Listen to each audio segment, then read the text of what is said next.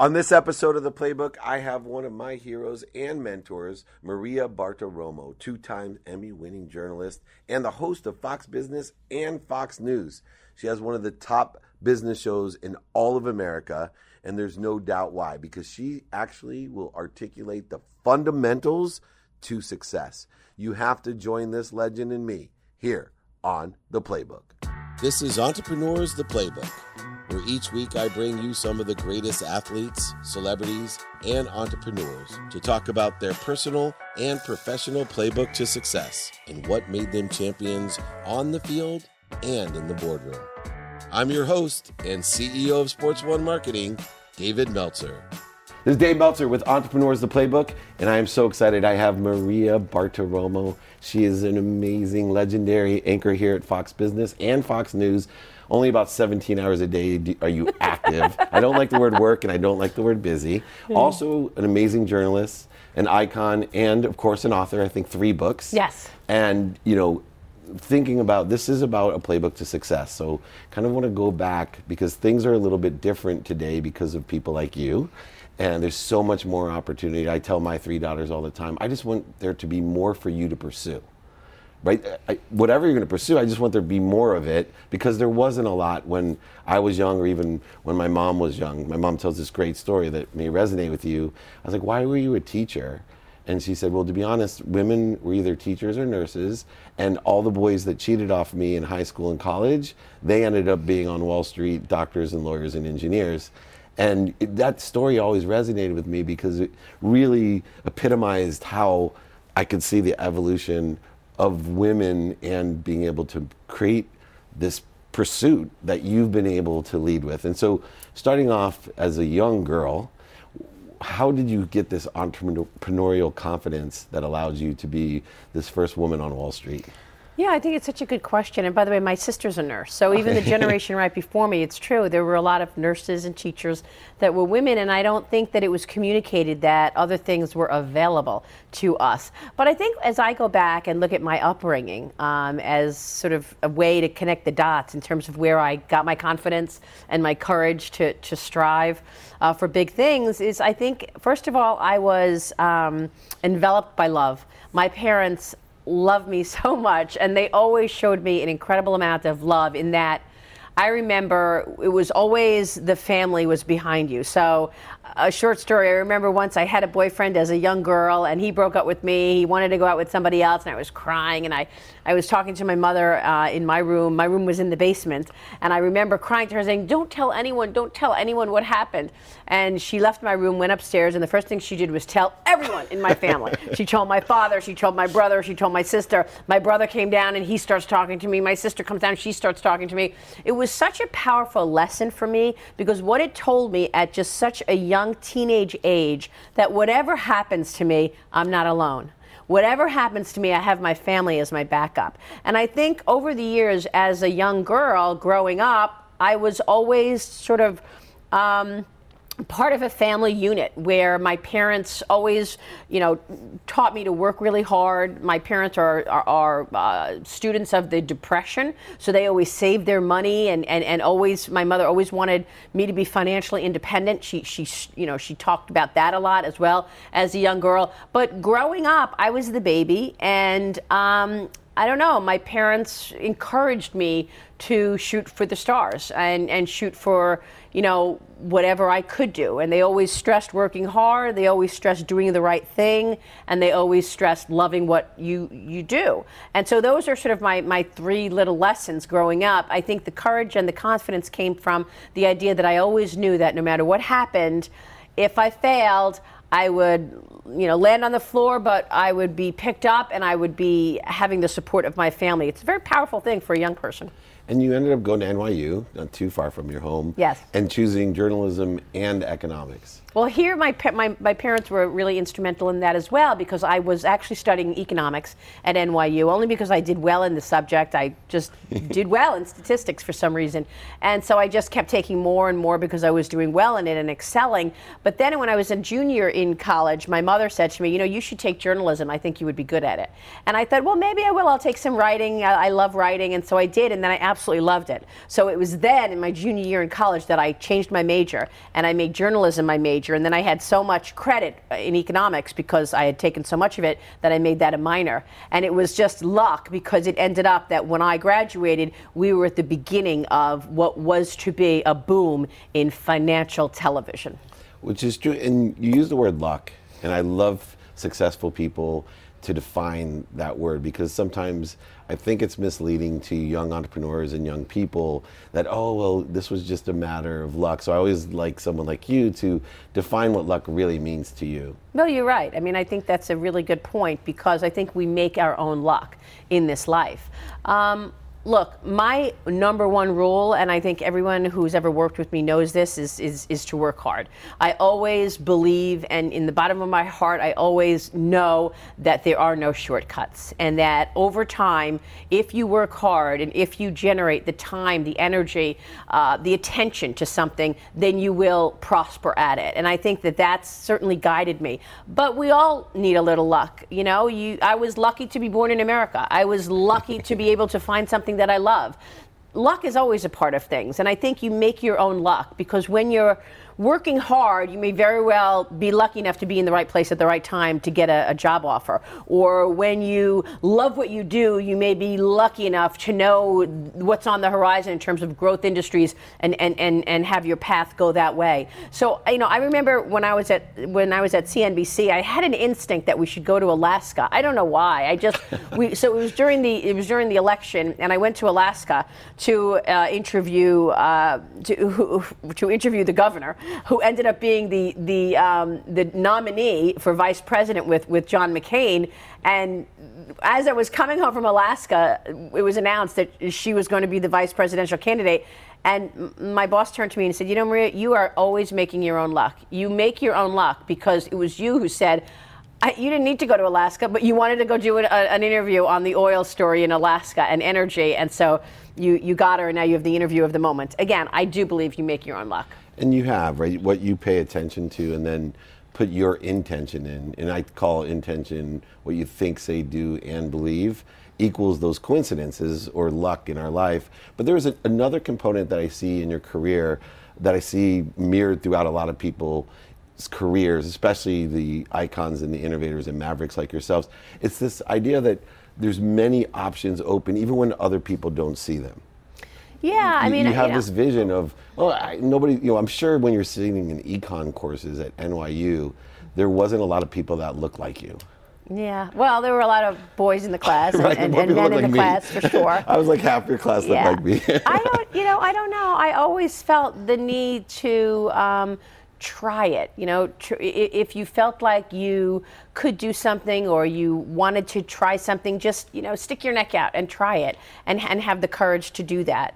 So I guess there is certainly some of that. And when you went to go intern at CNN, I think when you first started, yes. What was your perspective then? Because there's so many young people right now. They that's where we start with internships, which I'm a big proponent of. What was your perspective of? All right, I'm going to go in here and what are you going to do at CNN? Well, you know, there too, I was very courageous and eager. So I remember getting to CNN uh, as an intern during college, and it was a class, four points. You have to get accepted to that program. I was accepted to the CNN program, and I thought, well, you know, how could I get ahead? Who do I need to meet? What do I need to do to get a foothold in this company? And I remember, you know, walking around to all the floors, different departments, shaking their heads, and I'm Maria Bartiromo. I'm ready to do whatever you need me to do. You know, I'm ready to work hard. Count on me. I'm here for you if you need me. And I, I, I took the the opportunity while I was in the building to make sure to introduce myself to as many leaders as I could, should there be an opportunity later after I graduated. And sure enough, um, I started as an intern in the entertainment division. Uh, as you know, I was I was in my senior year at NYU, and then when I graduated in May, I didn't have a job. The internship was over, so I said to them, "Look, I will stay on and work for free if you need my help."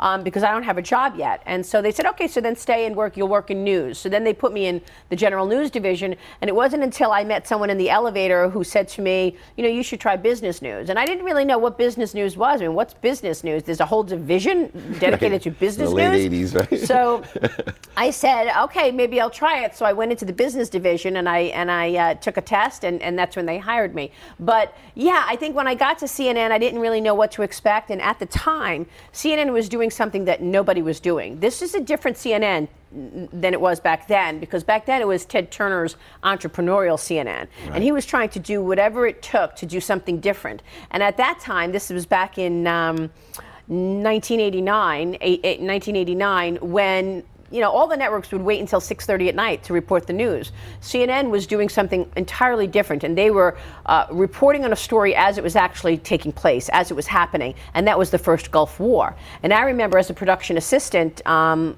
watching our air at CNN, and Bernard Shaw was in Iraq yeah. under the bed saying there are bombs going off right now. And so I learned so much about reporting on a story as it was actually happening. And that served me incredibly well later on in my career when I became the first person to broadcast from the floor of the New York Stock Exchange so I could report on the stock market literally as it was happening, as it was trading.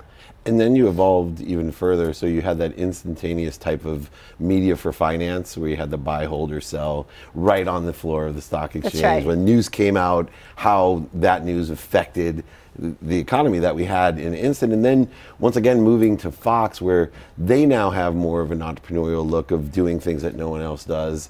And yet you have a longer perspective on all of your shows here, where it's not as instantaneous. You're able to evolve and develop a story which, you know, reading The Endurance for Success, one, one of your books, I was curious because to endure success seems to be an anomaly. And a lot of people don't understand that that's what it takes. I talk about the consistent, persistent pursuit of your potential. Yes. Right? That's success to me. To enjoy that is your success.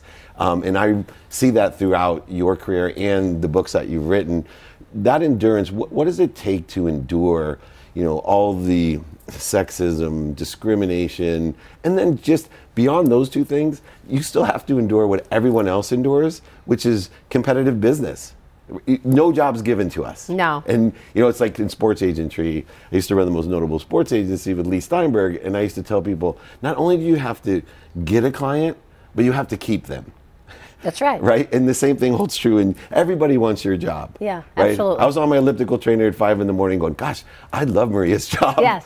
right? It's true. So how do you endure both sets of those challenges? Well, you're right. I mean, it's very competitive. I could tell you right now, business is very competitive. And if you want to weigh in, if you want to be there and compete, you need to have the goods. I mean, I know that um, in order to win, what's required is incredibly hard work. What's required is making sure that I do my homework. You need to know what's required to actually win. So there, so there's that. And then on top of just competing in a very competitive landscape, there are the other things that you, you know, uh, that, that you correctly pile on because there are other things to deal with. You need to know your own limits. You need to know how much you can withstand. When I was on the floor of the New York Stock Exchange, in my heart of hearts, I knew that many people did not want me there. And I knew that it was a boys' club. I knew that it was, you know, me in a sea of suits every single day.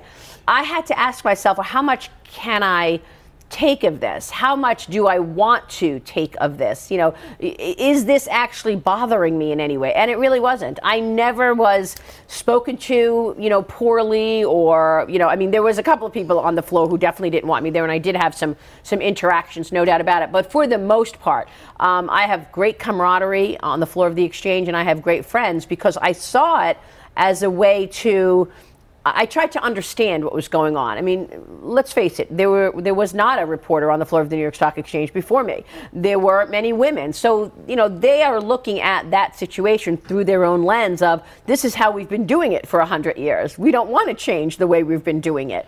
So, I think, you know, with all of that, I think you need to know who you are, what you can withstand, what what is it that you want if you want to win in order to win, and that is in a competitive environment, there are some rules, and that is working incredibly hard, knowing your stuff, make sure you do the work. You can't fool anybody. Uh, so if you think you can, you're wrong, because at some point someone's going to figure out that you actually don't know the story at all. So it's really important to do the work. And looking through that perspective, there's three things as I watched your career incredible skills, uh, just evolving knowledge, you know, even to the point where you've now lear- learned politics and how that affects the economy so so instantaneously as well, but also desire. And there's this integration that I see with successful people like you that have extraordinary skills that take hard work and that knowledge, that thirst to continue to learn and not just sit on your laurels.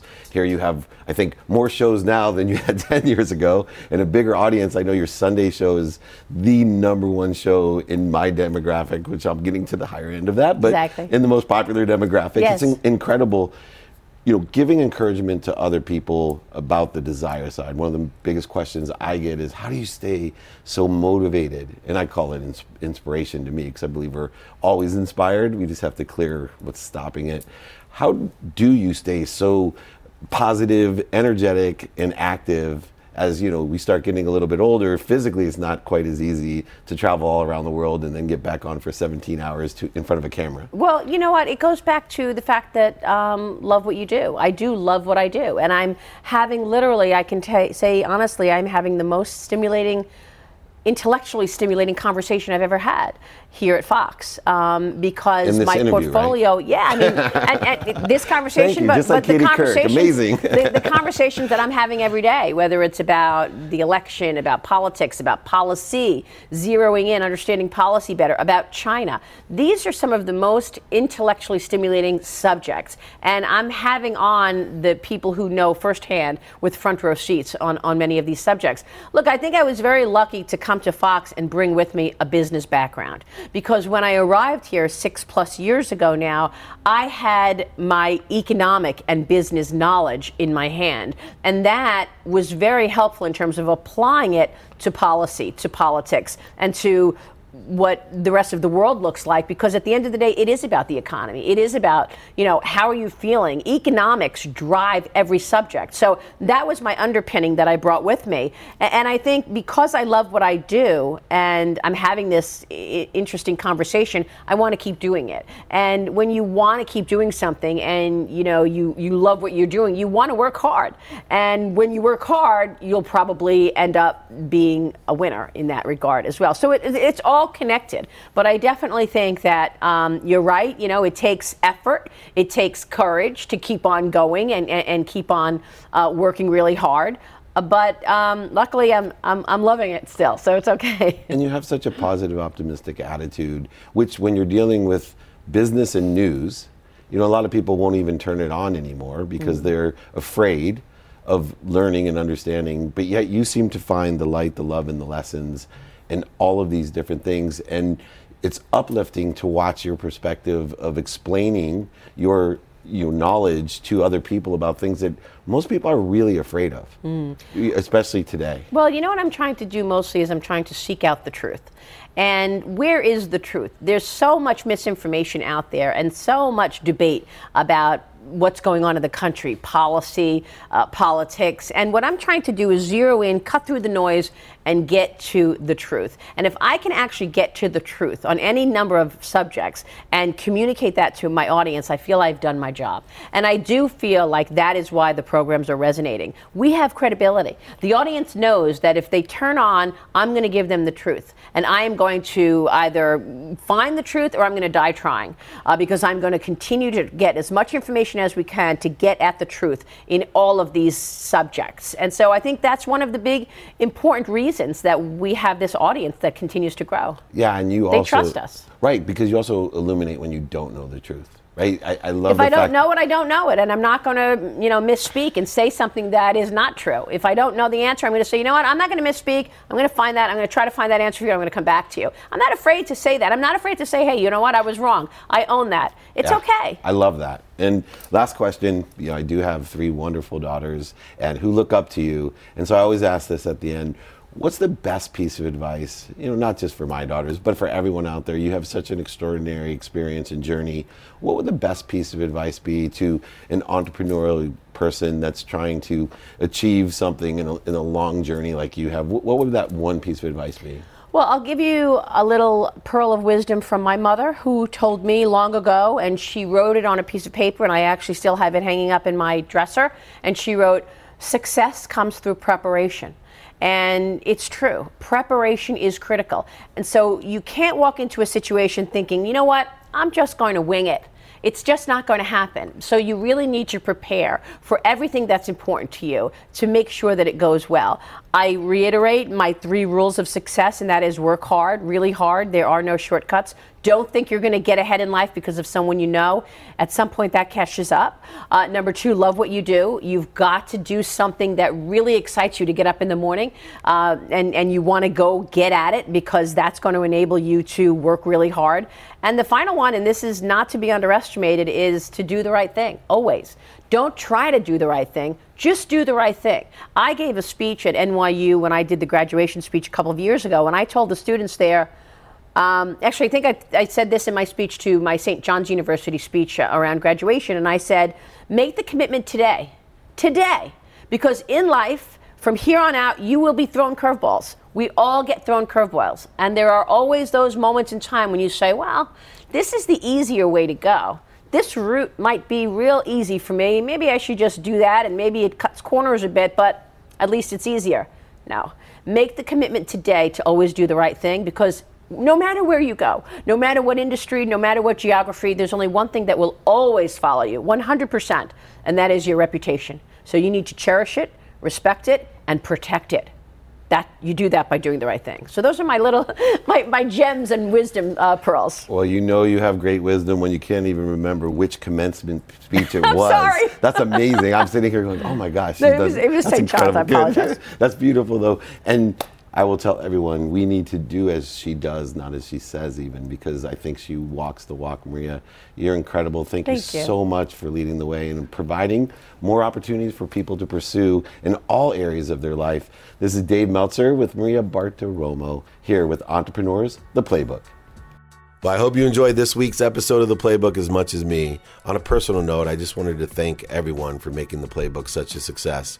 Don't forget to continue it by sharing, subscribing, and listening to your favorite episodes. This is Dave Meltzer with The Playbook.